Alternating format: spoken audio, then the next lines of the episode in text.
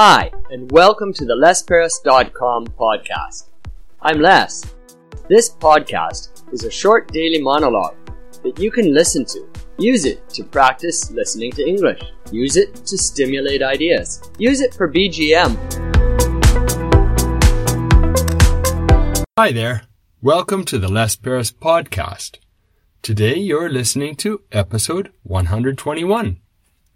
Yesterday, in episode 120, I talked about something that's fairly modern trains. And today, in episode 121, I'd like to talk about something even more modern bottled water. Bottled water. There's another sign of the times. I remember growing up and thinking, pay money for water? You gotta be crazy. And we, we were happy to buy sugar water, you know, Coca-Cola or Fanta grape, but paying money for water just seemed like you had rocks in your head. You could get it out of the tap for free, because water is free in Canada, at least as far as I remember or it used to be. And I went canoeing in the, in northern Canada once, northern Saskatchewan, and there's so much water there.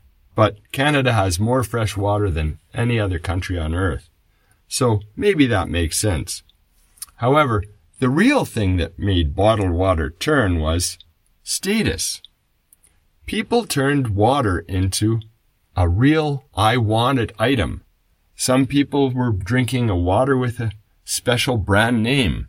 I remember the first brand name water I heard was Perrier. And it was a little bit different from normal because it was carbonated water. It was, what, what do they call it? Soda water. Or what, what have you.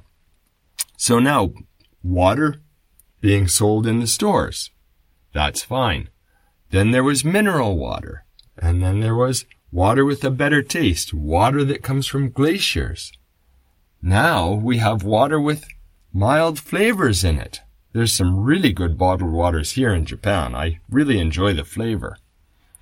And we're paying more for the water these days than we're paying for gasoline. That was basically unthinkable 30 or 40 years ago. Now water is a huge international seller and it turns out that it's actually quite convenient when you're traveling because some of the places you travel to doesn't, they don't have safe water. Or maybe it's safe enough from a bacterial standpoint, but it has minerals in it and the minerals are different and they can cause upset stomach. So bottled water is a real lifesaver in many cases. But I don't drink very much bottled water. Do you? Water. Well, there's probably lots more that I could say about bottled water, but that's the end of episode 121 today. Thanks for listening. Make a note in your calendar or your day planner to come back again tomorrow and listen to episode 122, which is about cheesecake.